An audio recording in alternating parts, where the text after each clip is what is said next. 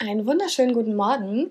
Ich sitze jetzt hier ganz frisch im Office und habe mir gedacht, ich starte den Tag mit der Aufnahme einer neuen Folge.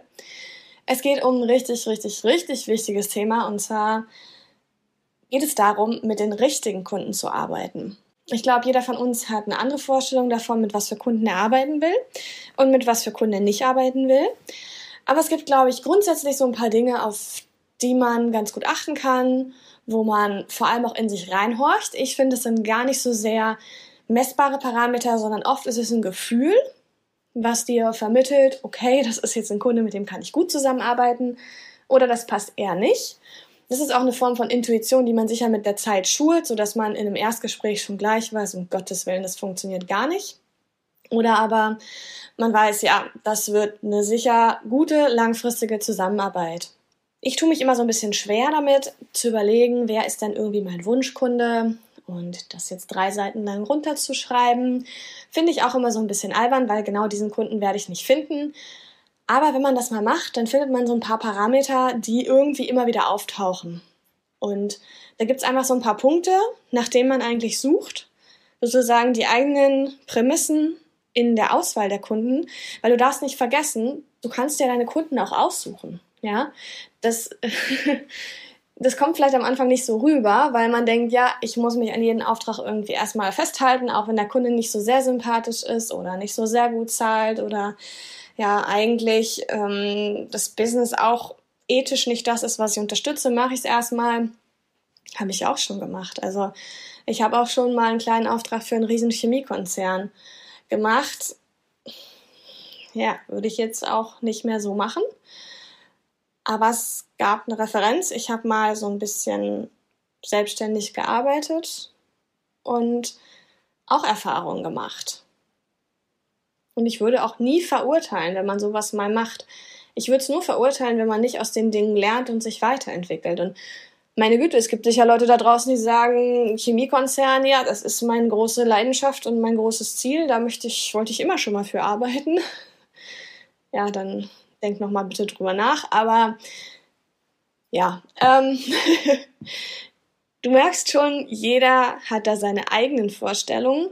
Ich möchte aber in dieser Folge ein paar Punkte vorstellen, die finde ich es wert sind, mal zu untersuchen, ob das für dich Anhaltspunkte sein können, dass du für dich rausfindest, hey, die jetzigen Kunden, die ich habe, entsprechen die eigentlich meinen Vorstellungen, meinen Werten oder passt das vielleicht nicht so ganz und gehört der ein oder andere Kunde eher so ein bisschen auf die Abschiebeliste? Das klingt so negativ, aber weißt was ich meine? Also im Grunde auf die Liste der Kunden, wo du sagst, gut, wenn es dann reinpasst, würde ich hier die Stunden mal reduzieren und mich, ja, von der Arbeit eben trennen. Da muss man natürlich schnell immer auch wieder dafür sorgen, dass neue Aufträge reinkommen. Deswegen, bevor ich anfange mit diesen wichtigen Punkten, eine Sache, wenn du es nicht machst, fang jetzt sofort damit an und bilde Rücklagen. Meinetwegen auch ein Rücklagenkonto für so Dinge wie ich wechsle Kunden, ich kündige zwei Kunden, habe dann ein, zwei Monate vielleicht weniger Aufträge, kann von diesen Rücklagen leben. Weil wenn du sowas nicht hast, dann wirst du immer da sitzen und nachts nicht schlafen können dass du dir sagst, oh, jetzt habe ich ja dem Kunden gekündigt, ich weiß nicht, wie ich über die Runden kommen soll. Oder du machst es erst gar nicht. Du sagst erst den Kunden gar nicht ähm, goodbye, sondern bleibst in Projekten hängen, die du eigentlich nicht machen willst. Und das ist hart und man wird ein bisschen weniger schlafen und man wird in der Zeit, wo man alte Kunden noch hat, die man aber loswerden will und neue Kunden reinnimmt, hat man viel zu tun. Aber wenn man diese Rücklagen hat, dann kann man auch schon mal den ersten kleineren Kunden eben verabschieden von den Rücklagen, die ein bisschen uns dann die Rücklagen ein bisschen ins Unternehmen reinspielen und hat weiterhin den Lifestyle, den man eben hat. Ja, also natürlich kann man auch gucken, kann man sich im Lifestyle reduzieren ich habe mich so weit reduziert, wie es geht. Ich habe gewisse Dinge, die da will ich gutes Geld für ausgeben. Das ist Essen, das ist Reisen. Ich fliege nicht immer First Class, aber ich, ich fliege, ich reise. Ja, also ich werde nicht sagen, oh, jetzt kann ich nicht nach Norwegen fliegen und den Haussit machen, weil ich die 200 Euro nicht habe. Das wird mir nicht passieren, weil ich mir Rücklagen bilde für Reisen. Das ist mir nämlich wichtig. Überleg mal, was dir wichtig ist und bildet dafür Rücklagen. Mach dir am besten unterschiedliche Konten und überweist da jeden Monat einen bestimmten Prozentsatz von dem Geld, was reinkommt, auf diese Konten. Ich werde noch mal eine Folge zu diesem Thema machen, Kontenmodell. Ich glaube, da gibt es noch keine, aber das hat mein Leben, mein Businessleben so stark verändert. Da wird es also noch eine weitere Folge zu geben. Ich notiere mir das gerade mal. Ein Wunder, dass ich das in meinen Ideen noch nicht stehen habe. Naja, jetzt steht's da. Also, du kennst deinen Wunschkunden, du kennst auch deinen jetzigen Kunden. Dann kannst du mal überlegen, sind meine jetzigen Kunden meine Wunschkunden? ja, nein, vielleicht, vielleicht gibt's nicht, ja oder nein. Und man sollte da vielleicht nicht zu streng sein, aber auch sehr, sehr ehrlich zu sich selbst. Und es kann sein, dass 80 Prozent deiner Kunden nicht deine Wunschkunden sind und du dir wünschen würdest, mit anderen Kunden zu arbeiten. Und dann überleg dir, was sollen das für Kunden sein? Was brauchen die für Leistung? Wie komme ich an diese Kunden ran? Und dann go for it. Könnte ich auch nochmal eine Folge machen, wie man wirklich seine Wunschkunden angeht und an die rangeht.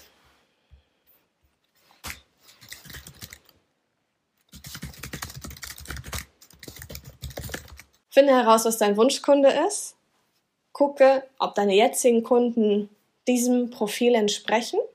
Und wenn nicht, dann überlege, welche Zusammenarbeit du als nächstes beendest. Was das wirtschaftlich bedeutet, also wie viel Geld hast du dann für eine Zeit weniger. Vielleicht kannst du die Stunde erstmal reduzieren, wenn das ein recht großer Kunde ist. Die Hälfte arbeiten, dann gewinnst du wieder Zeit. Überleg dir vielleicht auch, was für Aufgaben du für den Kunden machen willst, weil ich habe auch gemerkt, es gibt Aufgaben, die laugen mich sehr aus. Und es gibt Aufgaben, die mache ich so ziemlich frei und easy. Und diese Aufgaben, die ich so frei und easy mache, die würde ich dann erstmal noch behalten. Und die anderen, gerade beim großen Kunden hast du ja viele verschiedene Aufgaben meistens. Die anderen würde ich schon mal abgeben im Team und sagen, hey, kann das bitte ein anderes Teammitglied übernehmen in dieser Übergangsphase? Da kann man auch mit dem Kunden reden und sagen, hey, du kannst es auch, wenn ich dich jetzt komplett wenn ich unsere Zusammenarbeit jetzt komplett beende, dann fehlen mir 1500 Euro im Monat. Das ist halt ein Riesenloch. Deswegen würde ich das lieber Step für Step machen. Mm, das müsste eigentlich ein Kunde verstehen. Aber wichtiger auch noch für ihn ist oder für sie ist ja auch noch, dass deine Leistung irgendwie ersetzt werden muss. Sie muss umverteilt werden im Team oder es muss jemand Neues gefunden werden. Und da gibt es immer so eine Übergangszeit, die durchaus auch intensiv sein kann, weil du diesen Nachfolger einarbeitest, für dich zumindest anbieten aber das kann man eigentlich auch mal ganz gut vorbereiten, indem man sich ähm, Prozesse überlegt, also aufschreibt, wie die Aufgaben zu erledigen sind und anhand so eines Handbuchs kann dann ähm, der Nachfolger ganz gut arbeiten. Ne? Mit deiner Hilfe, aber eben auch einfach anhand der Leitfäden, die er aufstellt. Das habe ich jetzt mit dem Kunden gemacht. Ich glaube, wir haben gefühlte zwei Monate gesessen und dieses Handbuch geschrieben. und jetzt sind die Aufgaben umverteilt worden und ich scheide jetzt komplett aus aus dem Unternehmen Ende des Monats. Ähm, und das ist gut so. Ne? Weil ich eben eine Auftragslage habe, wo andere Projekte auch sehr viel Spaß machen. Und da musste ich mich entscheiden. Kannst nicht alles machen, ne? Wichtig ist auch, wenn du eine Änderung machst, dann schau, dass es wirtschaftlich drin ist. Und bereite das vor. Du weißt ja nicht, ob du in so eine Situation kommst, wo du einem Kunden mal, ja, den Laufpass gibst oder eine Zusammenarbeit beendest. Aber wenn das der Fall sein sollte, ist es gut, wenn du deine Rücklagen hast und von denen dann weiterhin deinen Lifestyle, wie du ihn hast, finanzieren kannst. Vor allem finde ich das wichtig, damit man nachts nicht wach liegt, so eine Situation und nicht schlafen kann, vor allem finde ich, ist das wichtig, damit man nachts nicht wach liegt und nicht schlafen kann, weil wenn du nicht schläfst, kannst du auch nicht arbeiten. Und so eine Situation mit ziemlich viel Umbruch ist eben auch irgendwie anstrengend und da muss man sich nicht auch noch finanzielle Probleme machen. Wie sollen denn deine Kunden sein? Das kann ich dir jetzt nicht sagen, das weißt du selber am besten. Damit wäre die Folge jetzt auch schon zu Ende. Nee, aber ich habe ja gesagt, es gibt so ein paar Kernpunkte, die ich finde, sollten, sollte man einfach, es gibt einfach so ein paar Kern, es gibt so ein paar Kernpunkte, die, wie ich finde, man beachten sollte, wenn man auswählt, mit welchen Kunden man eben zusammenarbeitet. Und ich erwähnte es vorhin schon, du solltest dir wirklich überlegen, das Business, was der Kunde hat, und informier dich gut drüber, was der macht, findest du das spannend? Ist es ethisch für dich okay? Ähm, ist das vielleicht auch ein Thema, wo du dich selber noch weiterentwickeln willst, wo du weiter mehr lernen willst? Oder ist das ein Thema, wo du sagst, ja, ist ganz interessant, aber ist jetzt nicht so meine Branche, interessiert mich auch inhaltlich nicht, aber Hauptsache ich habe einen Job. Den Job wirst du nicht lange machen. Weil du hast halt einfach dann kein Feuer in dir, was so wirklich für die Sache brennt und dann solltest du lieber jemand anderes machen. Ich finde es auch sehr wichtig und das erfährst du gleich im Erstgespräch, dass du mit Kunden zusammenarbeitest, die deinen Preis akzeptieren. Die nicht anfangen, im ersten Gespräch den Preis krass zu drücken. Habe ich auch schon alles gehabt. Ähm, ist für mich eigentlich auch immer ein Grund zu sagen, okay, mache ich nicht die Zusammenarbeit. Habe ich aber bis vor ein paar Monaten auch immer noch mal wieder gemacht.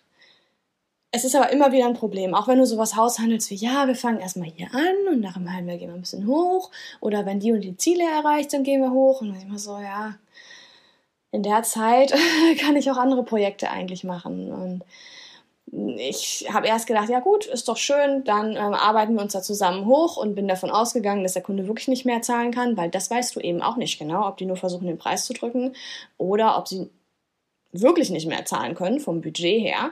Ähm, da hast du einfach nicht den Einblick, außer du machst irgendwann deren Buchhaltung, dann, ja, Punkt, Punkt, Punkt, dann kannst du es vielleicht schon einsehen. Aber ähm, ich meine, ich gehe doch auch nicht in, in Gemüseladen und sage, ja, die Gurke kostet jetzt einen Euro, ich zahle aber nur 50 Cent. Dann schneiden die die Gurke in der Mitte durch und dann kannst du 50 Cent zahlen. Ja, also ist, da diskutiere ich ja auch nicht. Ne? Wichtig ist es auch, dass du mit Kunden zusammenarbeitest, die dir ein gutes Gefühl geben. Also wenn die dich anrufen und du siehst, der Name poppt da auf, auf dem Display vom Smartphone, dass du dich dann freust. Und nicht, dass du dann denkst, oh, der schon wieder. Oh mein Gott, die schon wieder. Ähm, sollte halt irgendwie ein gutes Gefühl sein, wo du sagst, hey, cool, ich freue mich, dass er anruft, dass sie anruft, toll, schnacken wir mal miteinander. Ähm, oder auch wenn eine E-Mail reinkommt oder eine andere Nachricht. Man will ja auch, dass es menschlich, auf menschlicher Ebene eben funktioniert. Eine weitere Sache wirst du erst später rauskriegen. Und zwar finde ich es extrem wichtig, dass der Kunde deine Arbeit zu schätzen weiß. Und dass er nicht einfach nur denkt, ja super, ich lagere da ein paar Aufgaben aus, die macht das und fertig ist. Ähm, ich finde es extrem wichtig, dass man auch mal ein Dankeschön bekommt, dass man eine Rückmeldung bekommt, hey, super gemacht, toll, vielen Dank für die Ideen, ohne dich würde ich das alles nicht stemmen können, dass einfach der Wert der Arbeit auch wirklich gesehen wird. Da ist ja manchmal die Gefahr, gerade bei so VA-Sachen, die im Grunde genommen nur so Auftragsverarbeitungen sind, dass man da meint, ha, das ist nicht die große Kunst, so eine E-Mail zu schreiben. Aber es ist wichtig, dass du einen Kunden hast, der erkennt, ja gut, weil meine VA für mich die E-Mails schreibt, muss ich das nicht machen. Und die hält mir krass den Rücken frei und deswegen kann ich an meinem Kerngeschäft arbeiten. Deswegen arbeiten auf Augenhöhe ist extrem wichtig. Unter Kollegen, aber auch mit Kunden. Also ich glaube nicht, dass wenn man sich selbstständig macht, man Lust hat auf dieses Chef-Angestellten-Gefälle, denn dann kann man sich ja eigentlich auch wieder festanstellen lassen. Und ich finde auch, dass es für die Arbeit viel fruchtbarer ist, wenn man auf Augenhöhe spricht, weil so ein VA nämlich auch gute Ideen hat und tolle Impulse geben kann. Und die können besser gehört werden, wenn dem VA klar ist, hey, ich kann hier frei raus auch mal sagen, was ich finde, was nicht gut läuft, was wir besser machen könnten, meine Ideen einfach mal nennen im Teammeeting, ohne dass die gleich fertig gemacht werden, weil ja, da irgendwie so das Boss-Angestellten-Gefälle ist, wenn du weißt, was ich meine. Also, dass einfach deine Ideen auch wertgeschätzt werden. Außerdem, ich erlebe es nicht oft, aber es gibt hier und da Kunden, die auch die Möglichkeit geben, sich weiterzubilden, die das finanziell auch unterstützen, die Weiterbildung eben auch bis zu einem gewissen Grad finanziell unterstützen. Und davon haben sie natürlich letztlich auch wieder was, wenn der Freelancer sich weiterbildet. Und für dich ist es auch eine gute Möglichkeit, ja, dich weiterzubilden. Weil wenn du viele Aufträge hast, ist es immer eine Herausforderung, wirklich auch weiterhin am Ball zu bleiben und nicht auf dem Niveau stehen zu bleiben, wo man ist, sondern wirklich tiefer noch in die Materie einzusteigen. Deswegen frag doch deine Kunden einfach mal, gerade wenn du in einem Bereich arbeitest, wo du dich noch weiterentwickeln willst, wo du merkst, hey, mm, Social Media, das macht mir Spaß, ich möchte mehr darüber lernen, ob es da eine Möglichkeit gibt, dass ja, der Kunde Lust hat, dich da zu unterstützen. Einmal auch, dass die Kapazitäten dafür da sind. Und die sind ja automatisch da, wenn dein, deine Weiterbildung auch bezahlt wird, ne? wenn du praktisch bezahltes Lernen hast. Die muss ja auch nicht komplett bezahlt werden. Es kann ja auch sein, dass du dir mit deinem Kunden die Kosten für die Weiterbildung teilst. Und ja, im Grunde genommen macht deinem Kunden an so einem Fall einfach klar, was er für einen Gewinn hat, wenn du vielleicht einen Kurs machst und gleichzeitig noch einige Stunden investierst, dich wirklich selber auch eigenständig weiterzubilden. Ich finde es auch extrem wichtig, dass man sich vertraut. Das kann man natürlich nicht genau wissen. Es gibt natürlich Vertraulichkeitsvereinbarungen, super, die sind schön. Die sind auch wichtig, würde ich auch ähm, generell immer machen. Also ein gegenseitiges Vertrauen ist extrem wichtig, gerade wenn man virtuell zusammenarbeitet. Man trifft sich nicht in Person, zumindest sehr, sehr selten meistens oder gar nicht. Und da ist es einfach wichtig, dass man sich vertrauen kann, dass die Arbeit auch erledigt wird, dass da eine gute Qualität bei ist, dass du weiterhin auch Aufträge bekommst und dass der Kunde auch seine Rechnungen zahlt. Also es ist einfach eine Form von Vertrauen und Menschlichkeit, die sich sicher mit der Zeit so entwickelt, dass du dann ein gutes Gefühl bekommst, dass sie wirklich vorhanden ist. Such dir auch Kunden aus, die einfach einen angenehmen Umgang haben. Gerade wenn du auf Netzwerkveranstaltungen gehst und da vielleicht den einen oder anderen potenziellen Kunden kennenlernst, dann schnack auch mal ein bisschen übers Business hinaus mit dem. Also einfach um zu gucken, hey, klickt's da irgendwie? Ja, hat man irgendwie eine gute menschliche Grundlage? Ist das ein angenehmer Typ? Wie geht er um? Hat er einen Humor? Wie geht er um mit äh, Problemen? Wie verhält er sich auch in diversen sozialen Situationen? Also auf so einer Netzwerkveranstaltung ja, siehst du ja auch immer interessante Konstellationen von fünf Leuten, die zusammenstehen, von zwei Leuten, die zusammenstehen. Also da kannst du eigentlich deine potenziellen Kunden immer schon ganz gut beobachten und ähm, bekommst eigentlich ganz gut mit, auch was die zum Beispiel lesen, was sie für Sport machen, wo sie gerne hinreisen. Das sind ja alles so Sachen, wo man vielleicht auch schon Gemeinsamkeiten findet und ähm, einfach merkt, ja cool, das passt irgendwie zusammen. Deswegen, final würde ich sagen, Such dir auch echt Kunden, die Interesse an dir als Mensch haben. Nicht nur als Dienstleister, sondern auch als Mensch, die irgendwas spannend finden, was dir am Herzen liegt. Also bei mir ist es zum Beispiel das Reisen, Pilates und Yoga. Und wenn ich da einen Kunden habe, der das in irgendeiner Form auch mitteilt, das ortsunabhängige Leben zum Beispiel, was ja viele machen, dann ähm, ist das einfach eine gute Zusammenarbeitsgrundlage. Weil wenn jemand ortsunabhängiges Leben unterstützt, dann unterstützt er auch, dass ich auf dem Dienstag mal im Flieger sitze und nicht arbeiten kann, weil er sich sagt, ja cool, das ist die Freiheit, die wir als digitale Nomaden eben einfach mal haben. So, ich hoffe, diese Folge hat dir einen guten Input gegeben. Du weißt jetzt vielleicht besser, wer deine Kunden sein sollen und wer nicht. Teil mir mal gerne mit, das würde mich total interessieren, wie du mh, mm, mit Kunden umgehst, ja, von denen du dich verabschiedest, ist vielleicht nicht immer so easy Du solltest aber immer genau wissen, warum du das tust und den Grund auch mitteilen können. Du musst ja auch nicht die ganze Wahrheit mitteilen, aber einen guten Grund, finde ich, sollte man immer anbringen, weil, wie gesagt, Menschlichkeit ist einfach wichtig. Man kann ja nicht einfach so jemanden wegstupsen, finde ich, sondern sollte auch immer erklären können, aus was für einem Grund man eine Zusammenarbeit beendet. Und ich wünsche dir auf jeden Fall viel Erfolg damit und mach's gut. Bis zur nächsten Folge. Tschüss.